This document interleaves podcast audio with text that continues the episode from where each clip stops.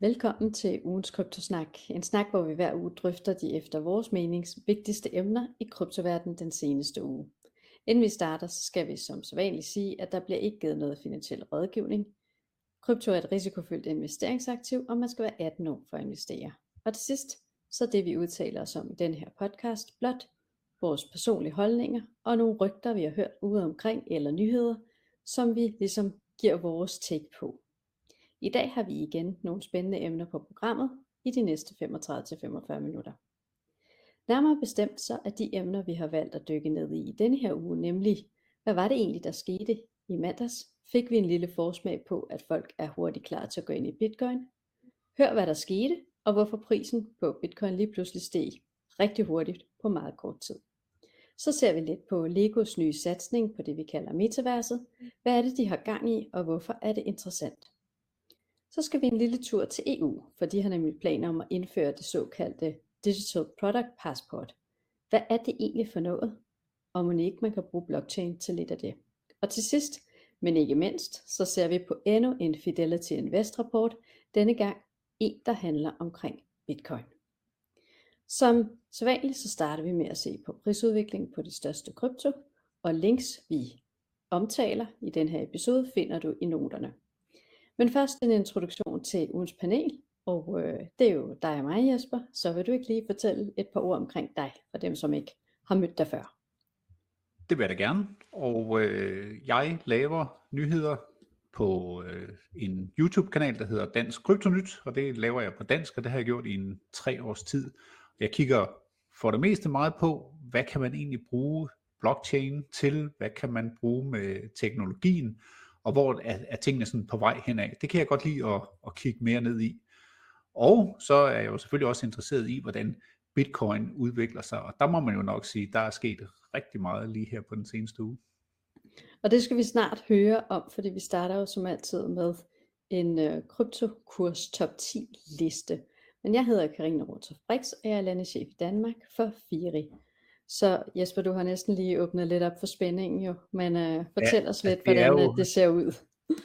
Det er jo svært at holde sig tilbage med noget, som man har kigget på hele ugen, men hvis vi kigger på top 10 på det, der hedder Coin Market Cap, så kan vi se, at de 10 øverste kryptovalutaer, de står i grønt, i hvert fald hvis man kigger over den seneste uge.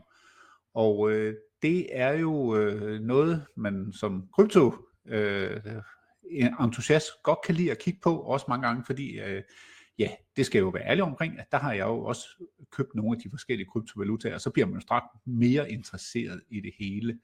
Øh, hvis man lige ser, så er det jo ugens vinder, det er øh, Bitcoin, som ja, har været ude i en lidt øh, turbulent øh, periode, hvor der gik nogle rygter i øh, mandags, og dem synes jeg egentlig bare, vi skal gå over til, fordi alle de andre kryptovalutaer er mere eller mindre låst sammen med bitcoins udvikling, så hvis bitcoin den trækker opad, så følger de andre rigtig godt med.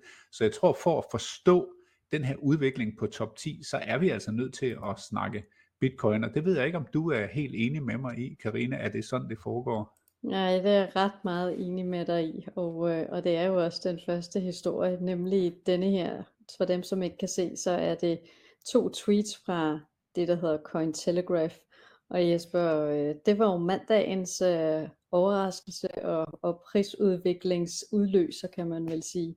Jeg vil lige at fortælle lidt videre omkring det, du allerede har taget lidt hul på.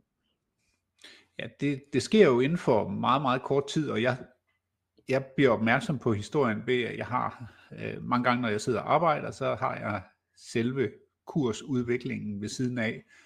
Og øh, pludselig, så kommer det her grønne lys, bare der, der kører op, og så begynder jeg jo at tænke, hov, er, er bull market gået i gang igen, eller hvad sker der? Jeg må simpelthen finde ud af, at der, der er et eller andet, der er gået i gang. Og det tog mig et lille stykke tid, og så fik jeg at vide øh, på en af en live YouTube øh, kanal, der hedder Cryptos Are Us. Meget sjov øh, kryptokanal på YouTube. Og han fortalte så, at wow, nu er Bitcoin tilbage, og Bitcoin er det fedeste i verden, og der er lige blevet kundgjort, at øh, ja, altså nu er der blevet lavet eller accepteret en øh, spot ETF, og det var fra dem, der hed iShare, og det tænkte jeg, altså, det var da lidt besynderligt, øh, fordi det seneste, jeg havde forventet, at hvis det var nogen, der fik godkendt en spot ETF af SEC i USA, så ville det være dem, der hed Grayscale, fordi de har altså sådan et, et søgsmål inde med øh, SEC, og det var sidste dag i fredags, at SEC kunne komme med indsigelser eller appellere, eller ville tage den videre op til, til en ja, højere ret, i hvert fald, at de skulle have den øh, hele retssagen om igen mod dem. Men der var ikke kommet noget tilbage, og det betyder så, at så skal de enten gå i forhandlinger, eller så skal de komme med noget helt nyt. Og det var der altså ikke kommet, så, så regnede man jo med, jamen så kan det jo være, at de har, har godkendt den der spot ETF, men så kom det fra Cointelegraph, at det var iShare, og dem kender jeg ikke så meget til. Det ved jeg ikke, om du kender mere til iShare end, end sådan lige. Nej, ikke mere end at øh, det vi allerede har talt om omkring de her sådan 8-9 stykker af de store kapitalforvaltere, der efterhånden har ansøgt om uh, Bitcoin Spot ETF. Øh, men, øh, men det var ikke en, som jeg havde tænkt sådan lige skulle komme ind, heller ikke som nummer et. Nej, så måske BlackRock som nummer to, ikke? som ligger, altså som er kæmpe, den største, ikke? Altså skulle man regne med, at det er måske dem. Og så har jeg så også hørt, at hvis man begynder at godkende de her spot ETF'er, som alle faktisk mere eller mindre går og venter på nu, synes jeg, jamen så vil det være flere på én gang, fordi så vil man ikke lade nogen komme foran andre. Det lyder jo meget fair og sådan noget der, men det er jo USA, så det, det, det, det, det ja, det må man jo se, hvordan det, det, det lander det her. Men der er i hvert fald ikke noget nyt om det, så kursen efter har steget 8%, knap 8% på, ja, det er nogle timer, det her vi snakker om, jamen så, så faldt den støtte roligt tilbage igen, og det foregik også live på den video, jeg sad og så, at han lige så langsomt sank mere og mere sammen, efter at have været helt oppe og, ringe, og så kom man ned igen, ikke? og det viser sig så, at det er så de her Coin Telegraph, som er gået ud med noget for at være de første til at breake en nyhed, så er de måske gået ud lidt før de overhovedet vidste noget om det. Ja, men det er jo lidt, øh, altså, lidt tankevækkende alligevel, fordi Cointelegraph plejer jo at være altså sådan nogen, hvor at, hvis man kan sige, hvor man kan stole på det, der kommer ud.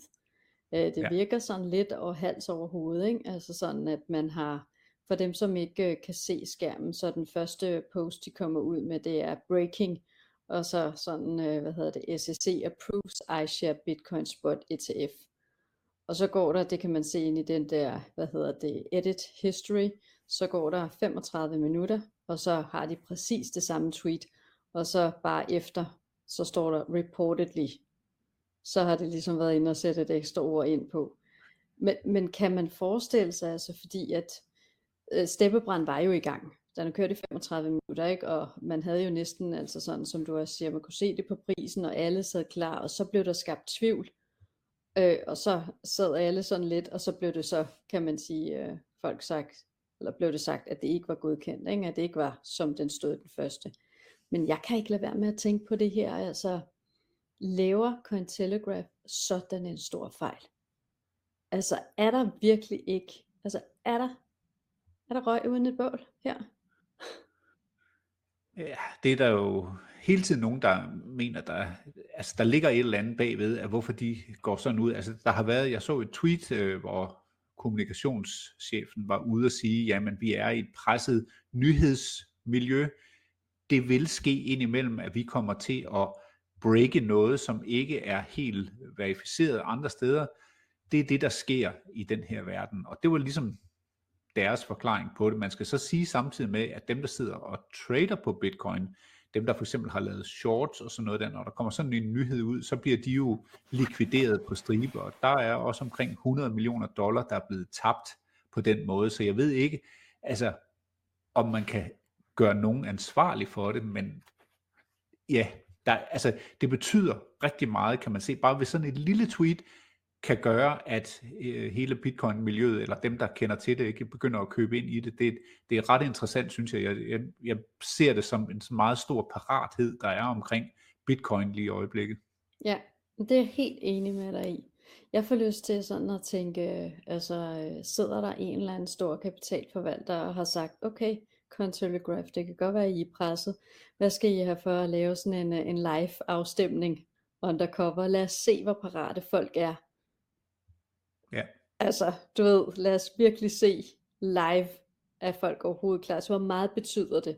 Er det virkelig, bliver det virkelig så stor en reaktion, som vi forventer det gør, når det er, det sker? Det kunne også være en, øh, altså jeg ved godt, det er søgt, men øh, det var da den bedste måde at teste på.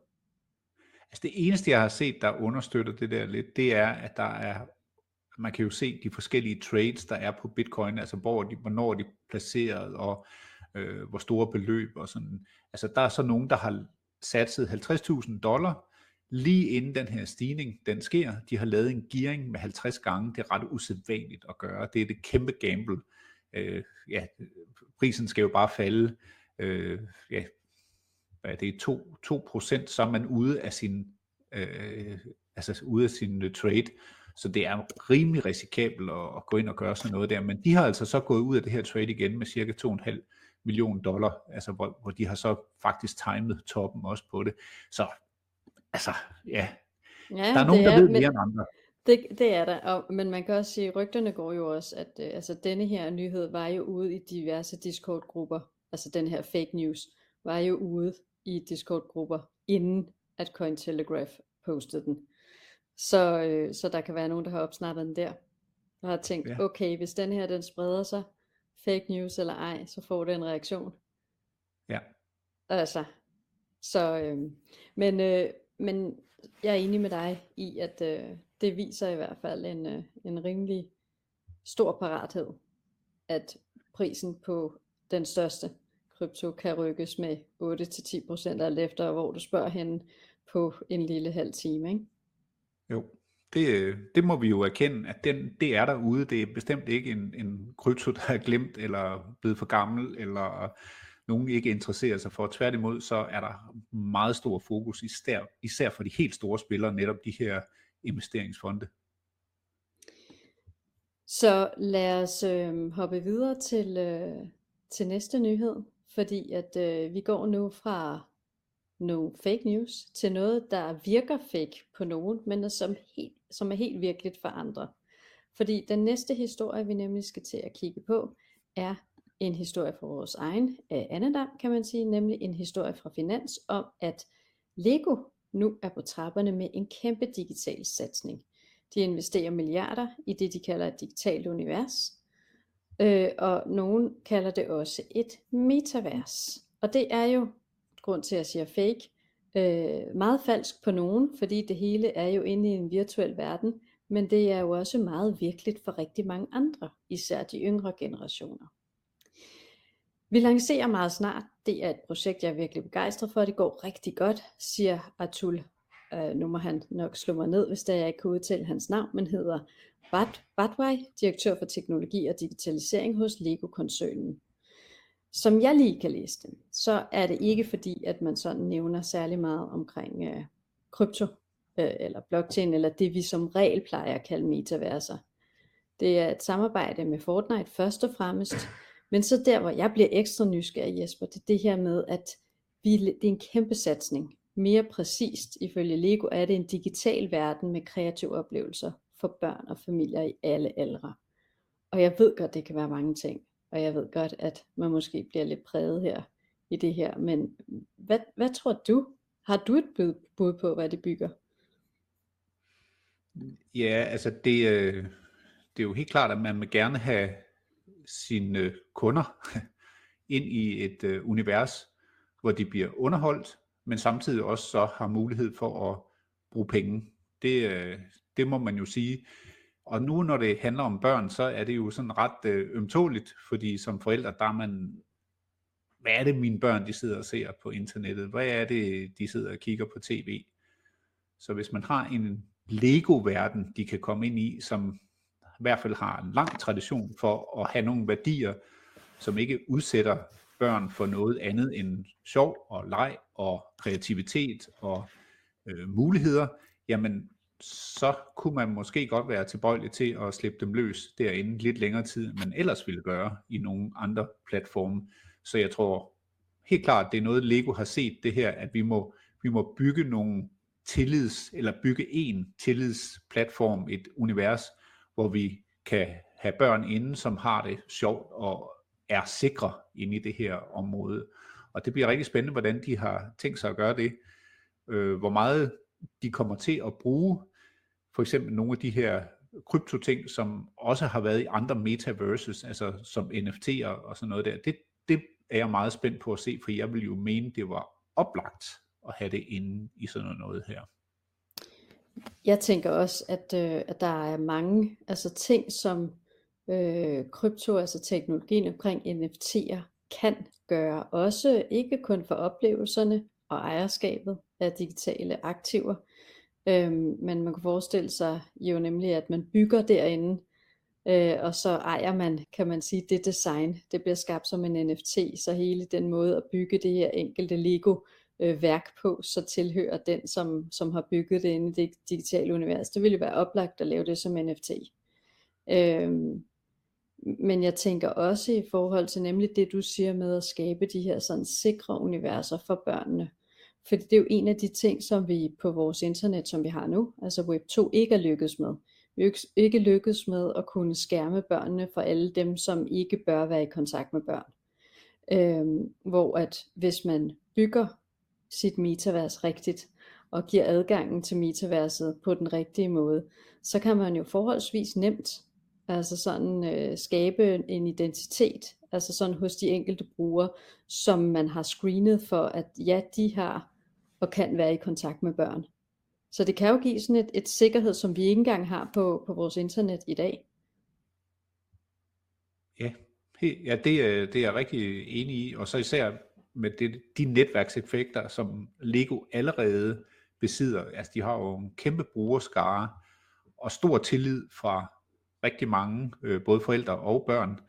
Så hvis man har det, så har man også en portal, en øh, platform, hvor når folk kommer derind, så kan det jo være, at Lego også kan udbyde til andre, der er interesseret i at vise underholdning, og det kan jo være alt fra Disney til øh, ja, Danmarks Radio, der vil vise øh, altså børneprogrammer og sådan noget der. Altså dem, der har øh, kundegruppen, eller seerne, eller, eller brugerne, jamen altså det er dem, der sidder med magten, og det kan vi jo se med de sociale medier, øh, som, som altså dem, der har de største netværkseffekter, det er jo der, man, man helst vil gå hen for at være en del af. Så det kan være, at det er det, de bygger op, og jeg må jo bare sige i den artikel der, at man kan se, at de har ansat 1800 medarbejdere til den her satsning og brugt 6,9 milliarder indtil videre. At det, det viser noget om den seriøsitet, der ligger bagved det.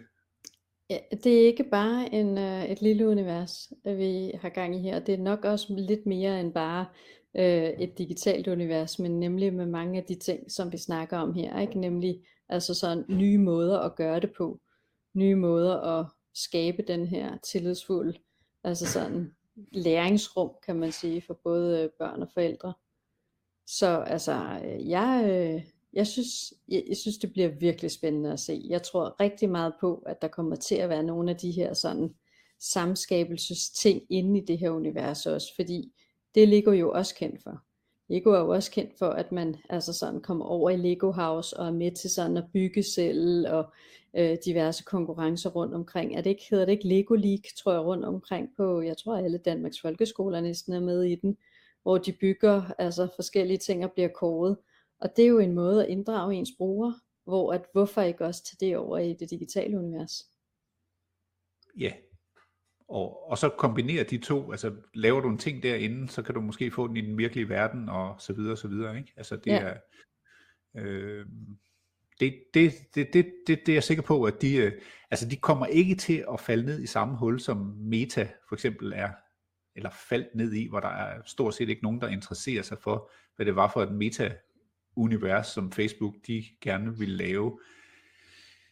Ja, altså sådan har jeg det i hvert fald selv. Altså det, det, øh, jeg har ikke set noget, som jeg synes, der er spændende, eller de, der er ikke kommet noget frem endnu, og sådan noget der, og de, og de har brugt tonsvis af penge, udover at ændre sit eget navn fra Facebook til Meta, altså for at understøtte det her, men det tror jeg altså, de er gået forkert i byen med, men øh, ja, jeg tror ikke Lego gør den samme fejl.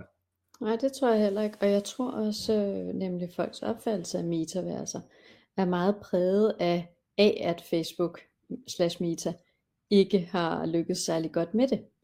Altså sådan, så det bliver ligesom, øh, du ved, når de kunne ikke engang tænke på, hvor mange penge de havde, så det bliver nok aldrig til noget. Øh, men jeg tror i virkeligheden, man skal se på, at det bliver til noget, det bliver bare ikke i den form, som Meta slash Facebook valgte at gøre det på, eller måske bliver det til noget hos dem også på den senere, på den lange bane, ikke? Så. Og så skal man nok lige sige, at det her, som de indtil videre lancerer, det ligger så oven på den der Fortnite spilleplatform, så det er den, man også går ind i og udvikler.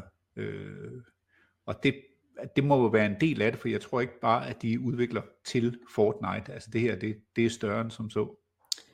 Ja, nu kender jeg ikke priserne, eller antallet af medarbejdere, der skal til for at udvikle med Fortnite, men det lyder umiddelbart som en dyr Fortnite-løsning, hvis det kun er det. Ja. Så øh, vi har store forventninger i hvert fald. Så hvis der er nogen fra Lego, der lytter med her, så øh, vil vi bare lige sige, at vi forventer os rigtig store ting. Lad os øh, hoppe videre til, øh, til vores næste øh, nyhed, og det er en nyhed, som er noget helt andet. Øh, det, ny, det er nemlig en øh, historie omkring det, vi kalder digitale produktpas, altså Digital Product Passport, som er et system med digitale bæredygtighedsdata, som skal dokumentere livscyklusen for fysiske produkter. Det skal det gøre ved hjælp af det, vi kalder en GS1-standard, som kan bruges til at verificere, styre og synliggøre et produkts bæredygtighed. Og hvorfor er det så interessant? Jo, det er interessant, fordi at øh, DPP, som vi nu kalder det, altså som står for digitale Digital Product Passport, er en del af EU's nye lovgivning. Og det er en lovgivning, som træder i kraft i begyndelsen af 24, så det er jo lige om lidt, og som kommer til at gælde for næsten alle fysiske produkter på det europæiske marked, med undtagelse af fødevarer, dyrefoder og medicinske produkter. Så øh, hvis EU nu her går ind og laver en lovgivning om, at alle fysiske produkter skal have det, vi kalder digital produktpas, så man kan følge med i, hvor det har været henne og hvor det er på vej hen, så er det jo, øh, det er en dokumentation af den anden verden, hvis man kan sige det sådan. Der kommer i hvert fald til at være dokumenteret rigtig meget. Og det skal man jo, kan man sige, bruge et system til, Jesper. Mm. Ja, det skal fiske, man, og, fiske, og hvis man har lyst til, at, øh, at det system det skal være transparent, og det skal være umuligt at lave om på nogle data, der er kommet ind i systemet, for hvis man nu tænker, at der er nogen, der godt vil rette i sit produkt, så det ser lidt bedre ud senere, så skal det ikke være muligt, og det skal være muligt for alle og for slutkunden at gå ind og verificere hele processen, hvordan det her produkt er blevet til. Og der er blockchain simpelthen en suveræn størrelse til at tage sig af det. Og der er allerede mange blockchains på markedet, som kunne være noget, der kunne løfte sådan et projekt som det her. Øh, og det er jo ikke noget, der står nogen steder lige nu, men det er noget, vi gætter os til. Det må simpelthen være måden at gå til det på, fordi øh, ja, det, det, det er i hvert fald i min verden oplagt at bruge det til det. Ja, fordi der står jo ikke nogen steder, det er vel nok fordi, at EU ikke må lægge sig fast på sådan en øh, teknologi frem for en anden. For der er jo ikke nogen tvivl om, at man kan sagtens, sagtens, eller sagtens, men man kan i hvert fald godt dokumentere altså sådan både holdbarhed, og brændelse og genbrugsinstruktioner, som er nogle af de ting, som man skal putte ind i sådan et, øh, et pas her, med andre systemer. Øh, men spørgsmålet er, hvad der er det nemmeste Altså både sådan at holde ved lige, men også nu når vi taler om, at det her er jo noget, som går på tværs af grænser. Øh, så, så, så det er også, der siger blockchain, men, øh, men det kunne også være mange andre ting, kan man sige, eller nogle andre systemer. Og men jeg har svært ved at se, hvordan at, øh, at andre systemer skal være lige så nemme også at vedligeholde. Ja, og øh, og sikre, altså i forhold til, at der kommer hacks øh, på det, fordi hvis man laver en central enhed med en central database, der skal bruges rimelig mange ressourcer på at sikre den, nu det så ikke lige penge direkte, man skal beskytte, men det er jo en masse oplysninger, der skal sørges for. Øh, så det, altså, blockchain vil jo kunne i hvert fald løse det her sikkerhedsspørgsmål og transparensspørgsmålet, og også lave det billigere, fordi der skal ikke sidde en masse mellemmænd og sørge for, at nu bliver papirerne sendt til de rigtige, altså det bliver der taget sig af undervejs i processen med forskellige scanninger, går ud fra med QR-koder eller stregkoder, eller hvad det er, man, man nu øh, dokumenterer sit produkt med. Så altså, de forskellige, altså jeg tænker jo straks, at det må jo være en oplagt sag for sådan nogen som Concordium, Algorand, øh, Cardano, det er i hvert fald lige nogle af dem, jeg kommer i tanke om, som allerede har lavet sådan noget. VeChain findes jo også, som har lavet sådan noget fra vugge til grav øh, af forskellige produkter. Øh, ellers så laver de bare en helt ny blockchain ud fra de eksisterende, og så finder ud af, hvad de skal bruge. Ja, ja, jeg tror også, altså sådan, at det er nok et spørgsmål om, altså jeg tror ikke, at det bliver de her åbne, kan man sige, blockchain som sådan måske, der bliver brugt. Øhm, men, øh, men det er jo det her med, som du siger, altså hvis der er nogen, der sidder og tænker, hvad, hvordan kommer det her til at fungere i praksis, så vil det jo være sådan så, at man som forbruger for eksempel kan gå ned øh, og skal kunne på produkter inden for den europæiske øh, det europæiske geografiske område, kunne gå ned og scanne, som du ser, enten en QR-kode eller en stregkode eller noget andet, og så kunne gå ind og så få sådan et øh, produktpas op, hvor at man kan se lige præcis, hvor er det det her produkt har været henne. De, dokum- de øh, elementer, der udgør produktet, hvor stammer det fra. Øh, der bliver højst sandsynligt noget klimaaftryk koblet på, fordi at mm. det er det, der er hele formålet med at lave de her produktpas, det er at sikre, at man kan øh, højne denne her sådan, øh, altså bæredygtighed. Og det er jo i virkeligheden for at kunne opfylde EU's forpligtelser og FN's globale verdensmål for bæredygtig udvikling. Så det er derfor, man laver den. Og så vil man kunne gå ind og se lige præcis, hvor det har været hen, men også hvor det er planlagt, at det skal hen bagefter. Altså forstået på den måde, at hvor, hvordan er det, det bliver øh, destrueret bagefter, og hvor meget ja. kan så, kan man sige, genbruges en gang til. Så det er ligesom sådan nogle loops, man skaber. Øhm, og jeg synes jo, jeg ved godt, det her det er ud fra et bæredygtighedsperspektiv, men nogle af de ting, som jeg har allerede stødt på, det er altså mærkevarer, dyre tasker, uger eller andet, som jo allerede er begyndt at lave de her stregkoder, hvor man så kan dokumentere ejerskabet. Øh, og det er jo ikke langt fra, så bare at koble sustainability agendaen også på. Ja, som så også, øh, vi har i hvert fald i Danmark også øh, nogle små projekter kørende inden for energisektoren, hvor man så på en blockchain skal registrere de forskellige, forskellige CO2-udledninger, og på den måde så øh, dokumentere, hvor meget CO2 der bliver udledt, og hvor meget strøm så der er gået til de her forskellige produkter, der bliver lavet, og så kan man så se CO2-beregningen af det. Og ja, det er jo et større arbejde, der ligger der foran, og der, der, er, altså, der er jo allerede blockchains, der løser det her, så det er jo bestemt muligt. Det er jo en teknologi, der findes, så ja, det, er, det vil være oplagt. Men dokumenterer vi os selv ihjel? Øhm, jeg tænker mere ja, det, på, at... Hvis det ikke bliver gjort smidigt, altså ja. Øh, og, og er det, står det mål med, nu snakker vi bæredygtighed, og jeg ved godt, at blockchains bliver mere og mere bæredygtige i sig selv, men det er jo ikke nogen hemmelighed, at blockchains bruger også energi. Mm. Altså, og lige nu snakker vi om, at vi skal have altså sådan alle produkter livscyklus over på blockchain eller andre systemer. Det er så vidt lige meget for alle systemer bruger øh, en masse energi, og nu skal vi til at dokumentere alt det. Står det mål med det, vi gerne vil forsøge at opnå, kan man jo så også altså spørge sig selv, ikke? Jo, altså jeg mener, at de fleste produkter allerede, du producerer, dem skal du dokumentere på en eller anden façon. Øh, I hvert fald inden for fødevare, og laver du økologi, så skal du også dokumentere hele økologikæden, og det skal du allerede levere i en vis form til øh, Fødevarestyrelsen.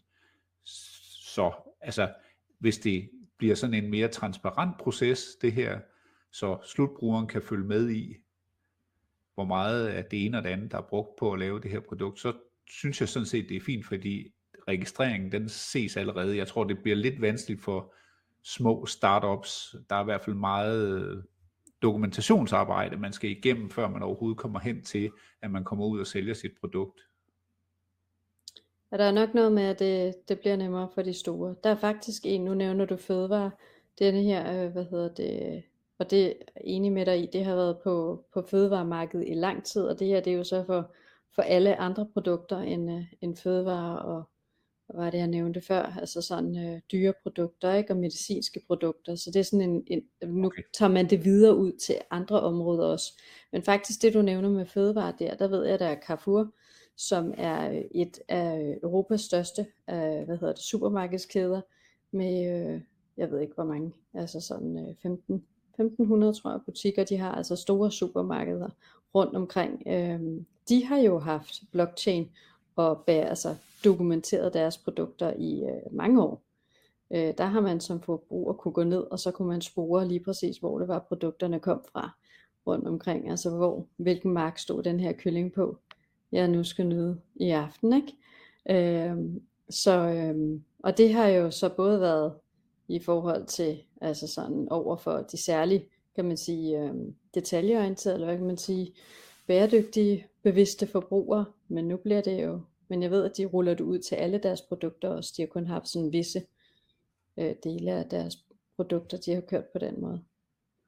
Mm. Så ja, det bliver spændende at se i hvert fald om øh, hvilke nogle blockchains, der kommer til at blive brugt på hvilke nogle produktkategorier. Fordi jeg tror også, vi kommer til at se der, at der kommer til at blive udskilt nogle blockchains er gode til nogle produkter, og nogle er bedre til nogle andre nogen. Ikke? Øh, også alt hvem, hvem det er, der gør det nemt for forhåbentlig også startups at, at kunne bruge de forskellige systemer. Ja, det ville være fint at tænke det ind fra starten, så det ikke bare bliver en ekstra byrde for de her mindre selskaber. De store skal nok finde ud af det jo. Ja, ja, ja, der er rigeligt også med ESG-krav, som vælter ind over øh, alle og hver. Men øh, lad, os, øh, lad os lade DPP, EU-regulering, ligge for, for en stund. Vi kommer nok til at møde det igen, når vi nærmer os sådan en implementering, som jo så som sagt starter i, øh, i 24. Så det er om ikke så mange måneder. Fordi over til øh, vores øh, næste emne, og ikke øh, sidste emne, nemlig denne her rapport, som øh, Fidelity Invest har udgivet, som hedder Why Investors Need to Consider Bitcoin Separately from Other Digital Assets. Det er en rapport, der er på 23 sider, øhm, og den er ligesom vi, den rapport, vi vendte i sidste uge, så den her er også super velskrevet og ret nuanceret, og kigger jo som sagt så på, hvorfor det er, at man skal ligesom se på andre ting, når man investerer i bitcoin, frem for andre digitale aktiver. Det der er befriende, det er, at rapporten ikke går ind i selve beskrivelsen af, hvad bitcoin er. Øh, det har den nemlig allerede gjort i en tidligere rapport, men den gør en masse ud af at fortælle, at man som investor bør skelne rigtig meget mellem bitcoin-netværket og bitcoin i sig selv, og så andre kryptoer. Og Jesper, vi har begge to læst den her rapport, og overordnet, før vi sådan dykker ned i de der forskellige af vores nedfældede punkter. Hvad synes, du, hvad synes du så om rapporten som helhed? Ja, den er, altså jeg kan jo nærmest ikke øh, tro mine egne øjne, fordi jeg plejer altid, at, når, jeg, når der kommer sådan nogle officielle rapporter om bitcoin eller noget, så, er det, så har det været førhen meget, meget negativt, og meget hurtigt afvisende af, hvad er det, vi står med her. Det her, det er en helt ny, det er ligesom om, at der er kommet en ny generation ind, og de skriver ud fra den viden, der er om bitcoin, og den historie, der ligger for det, eller bag bitcoin, og det giver altså en meget mere øh, grundig og, og, og brugbar analyse. Og det synes jeg, altså den her rapport, den har med. Jeg synes også, at, øh, altså, at den har mange nuancer også. Øhm, og en af de første ting, sådan som jeg øh, vil fremhæve, og hvis øh, man gerne vil ind og, og finde rapporten, så ligger linket øh, i noterne til den her podcast. Øh, og det er som sagt fra Fidelity Invest. Og den ene af de ting, som jeg synes, øh, jeg synes der er rigtig godt, det er, at den jo kigger på det her med, hvordan skal den optimale, altså sådan pengesystem egentlig se ud. Altså hvad skal et optimalt pengesystem øh, indeholde eller have egenskaber. Og nu viser vi det lige her for dem, som følger med øh, i, øh, i billeder, men der er sådan en fin, et fint lille schema, som sammenligner guld, bitcoin og så fiat, altså de penge, den, det pengesystem, vi kører med nu, vores nationale valuta. Og så måler den simpelthen i, opfylder den ja eller nej følgende krav. Altså er det noget, der er vedvarende? Er det noget, der er opdeligt? Er det er noget, som kan være sådan udskifteligt, altså sådan kan du veksle det øh, en til en nærmest. Øh, Er det noget, du kan tage med dig? Øh, er det noget, du kan, er det dokumenterbart? Er det en begrænset ressource? Og til sidst er det så noget, som du sådan kan, øh, der har en historik, kan man sige, eller måle på. Øh, og det er jo ret tydeligt, at, øh, at Bitcoin har plusser i, øh, i de fleste af dem her, i hvert fald langt flere end alle de andre. Og øh, jeg synes, det er en god måde at dele det op på, sådan så man ligesom kan sige, at man kan ikke bare sige, at øh, det pengesystem, vi har lige nu, det er godt, og alt andet er skidt, og guld er også godt, eller er det? Øh, der er nogle gode målepunkter her. Jesper, hvad tænker du, når du ser den her? Altså, for mig så at se, så giver det sådan et godt overblik. Ja, det gør det også, og det, det giver jo også det der abstraktionsniveau, hvis man skal sige sådan noget fint noget som det, det er, at bitcoin er jo digitaliseret værdi, penge, øh, valuta, og det har så kigget, altså dem, der har udviklet, eller den lange, lange udviklingsårrække, der ligger bag ved øh, tilstedeværelsen af bitcoin, den viser sig jo i, at man har analyseret, hvad er penge egentlig, hvad er det, de skal kunne for at være gode, sunde penge. Og der har man jo haft guld at gøre det op over for i mange instanser, fordi guld har netop haft den her lange track record for at beholde værdi og have værdi. Og det er jo netop noget med, at den guld har også været knap. Der har, det har været svært at hive guld op af jorden, så det er ikke sådan noget, der er blevet devalueret hen ad vejen. Og guld har også været, du kan veksle en guldmønt til en anden guldmønt, og den har været ja, durable, altså det der med, at den har kunne holde i lang tid. Øh, hvor man har jo brugt mange forskellige valutaer undervejs altså noget, i historien, og for eksempel sådan noget som det ord, der hedder salary, det kommer jo af, at man har fået sin betaling i salt, og øh, jamen altså, det brugte man jo, fordi man tænkte, hey fedt mand, salt, det skal man altid bruge, og øh, så kan vi bare øh, bytte salt alle sammen, men altså, der kommer bare et problem, altså jeg har ikke brug for mere salt, come on, jeg skal bruge noget andet, ikke? Og så er det jo, man, det er meget mere nyttigt at have en eller anden form for slags medium of exchange, altså en, nogle, nogle penge indover, som du kan købe alt muligt for, og som du kan øh, gemme også, som helst ikke skal blive mindre værd. Det er jo en af de også øh, egenskaber ved Bitcoin indtil videre, som man snakker om. Men jeg synes, det er rigtig fint, fordi det er jo, når man går ind i krypto, så kan man jo ikke undvære og også sætte sig lidt ind i, hvad pengesystemer er, mm. fordi ellers så giver det jo ikke rigtig mening hen ad vejen, og der er det jo, som rapporten siger, Bitcoin har sat sig på absolut tronen, når det kommer til at være et pengemæssigt gode, en valuta, der er ikke rigtig nogen af de andre kryptovalutaer, der kommer tæt på, og det er derfor, at man skal skelne mellem Bitcoin og alle de andre altcoins. Jeg sagde ikke det forbudte ord, som mange bitcoinere godt kan lide at sige. Der er bitcoins, og så er der shitcoins. Det, men så er man rigtig bitcoiner, når man siger sådan nogle ting. Det mener jeg slet ikke, man behøver at køre sig ekstremt, for der er mange andre øh, værdier i de andre øh, krypto øh, blockchains. Men i hvert fald, at som værdi, eller at gemme sin værdi, står value, som de siger på engelsk, så er bitcoin suveræn i forhold til rigtig mange andre ting, også de eksisterende værdisystemer, der er, altså guld og øh, almindelige fiatpenge. Ja, fordi den sammenligner så her rapporten både, som du ser, altså de eksisterende, vi har, øh, system eller pengesystemer, som, øh, som vi har jo, og som bruger som anerkendte, kan man sige, øh, valuta eller penge, øh, noget der har værdi i dag.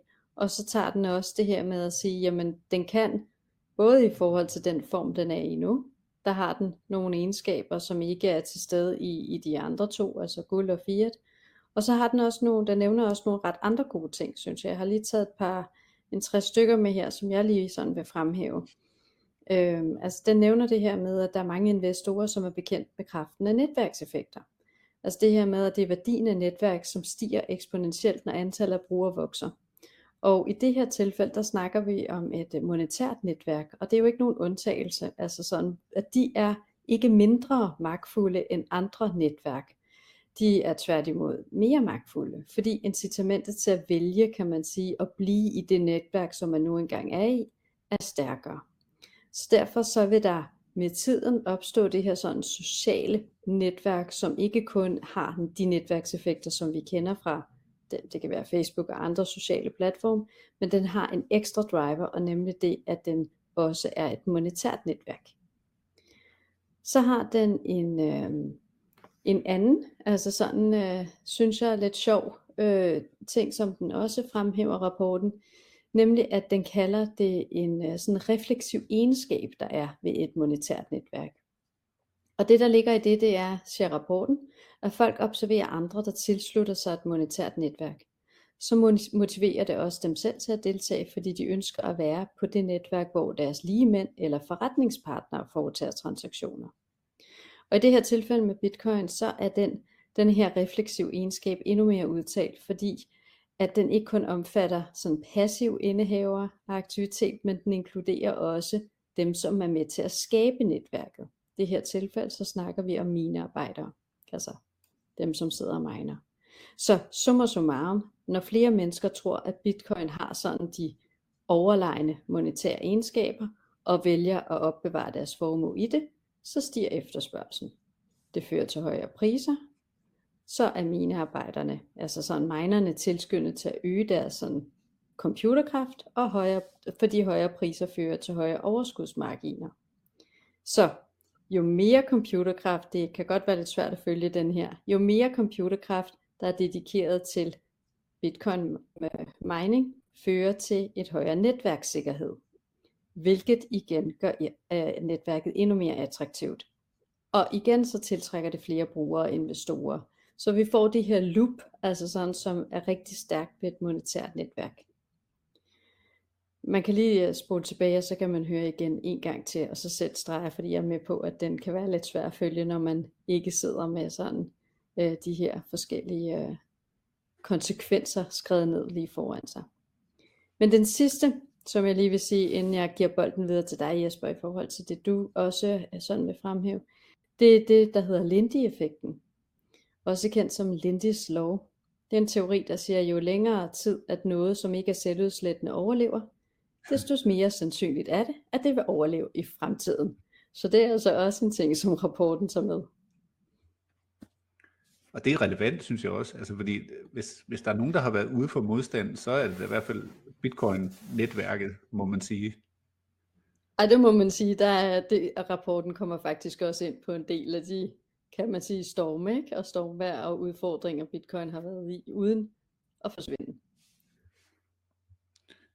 Hvis jeg fortsætter lidt øh, på, på nogle af de ting, du sagde, så, så kigger jeg lidt på, øh, hvis man så i det sidste bullrun, der var der jo en vækst af rigtig mange altcoins, altså nogle af de her andre kryptovalutaer, blockchains, som ja, i bund og grund er startet med Bitcoin, og eftersom Bitcoin er en open source, så kan man jo tage en kopi af hele Bitcoin-protokollen, øh, og så kan man lave sit egen øh, blockchains efterfølgende. Og det er der jo mange af de her altcoins, der er lavet, og så er der nogen, der er blevet mere og mere avanceret, og Ethereum så, som har lavet det, der hedder smart contracts, altså man kan lige pludselig begynde at programmere et meget mere komplet programmeringssprog, som man ikke rigtig kan på Bitcoin endnu, og det er der måske en grund til at diskutere rapporten også, fordi øh, du har egentlig ikke lyst til, at det skal blive for kompliceret, det her bitcoin. Bitcoin skal løse det grundlæggende problem, som hvad er værdi?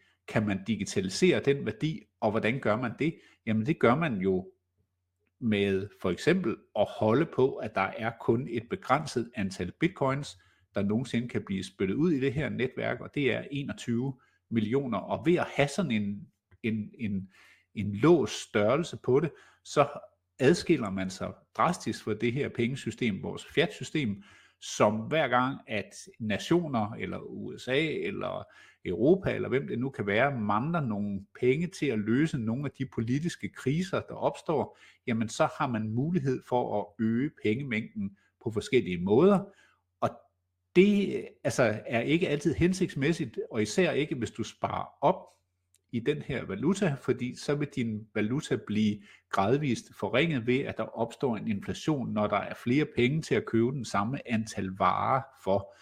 Og der siger man jo så med bitcoin, at der, der bliver ikke flere. Vi kender inflationsraten på bitcoin, den er cirka 1,8% om året, og det vil den være fremover, indtil der ikke er flere bitcoins, og så opstår der så et helt andet, øh, det tager vi på et andet tidspunkt i en anden snak, men der er en mulighed for, at bitcoin kører videre udelukkende med de transaktionsomkostninger, der så kommer ind og, og kan deles ud i netværket. Men det er i hvert fald, øh, rapporten siger meget med det her, at det er ikke nødvendigvis teknologi, som man ser i andre øh, brancher, at hvis du ikke er helt forrest på teknologien, jamen, så taber du. Det gør man altså ikke ved øh, Bitcoin. Det drejer sig mere om den decentralisering, det at der ikke er nogen, der kan bestemme over Bitcoin, det med, at det er mega sikkert, og det har det jo bevist sig selv over de sidste 14 år, snart 15 år, det er den 31. oktober, Bitcoin første gang blev pippet lidt frem, så øh, det er snart 15 år gammelt, og der har ikke været nogen hacks. Altså Bitcoin-protokollen øh, eller netværket er ikke blevet stoppet i al den her tid, så det er et ret stor sikkerhed, og det er jo netop noget, der er enormt vigtigt, hvis det er penge, man skal sætte ind i systemet, jamen så skal det være sikkert, fordi mange af de andre altcoins, som er sindssygt smarte, og jeg er så fascineret af dem, mange af dem, men der er også nogle huller i, og når de huller, de lige pludselig bliver udnyttet, jamen altså, så er der nogen, der mister penge, og så mister man også tillid, og, og, og hvis man først har brændt sig på en platform, jamen altså, så har man ikke lyst til at gå ind i den igen, og det er indtil videre, må man jo så sige, selvom bitcoins pris svinger op og ned, så er det ikke selve netværket, der har der er gået ned eller haft huller i, eller at nu man lige bliver nødt til at stoppe for at fikse øh, et fladt øh, hjul et eller andet sted, eller sådan noget der. Det er noget, der tigger dig ud af, og det er på grund af den simplicitet, der også ligger i det. Så det er i hvert fald noget, man sådan lige skal vurdere i forhold til andre teknologier, også de andre blockchains, at her er Bitcoin specielt, fordi det er et sted, du lægger din værdi. Ja, så summa summarum, så øh, lægger rapporten op til, at, øh, at man kan altså ikke sammenligne. Man kan ikke sammenligne de argumenter, man bruger, når man kigger på altcoins, til de argumenter, man bruger, når man kigger på bitcoin i et investeringsøje med. Så, men en rapport, som øh, jeg tænker, vi begge to godt kan altså sådan anbefale, at man går ind og, og kigger igennem, øh, og, og så ligesom øh, får mange flere detaljer end dem, som vi har evnet at få med her. Helt sikkert. Fordi at øh, tiden løber, når man har det rigtig sjovt, og øh, med de her ord omkring denne her sidste rapport, så takker vi af for i dag, og ønsker jer alle sammen en dejlig efterårsferie til dem, der har det. Som altid, så kan du komme til at komme med forslag til emner ved at sende idéer til os. Husk at følge podcasten, når du, så du altid får en notifikation før de andre, når der kommer en ny episode.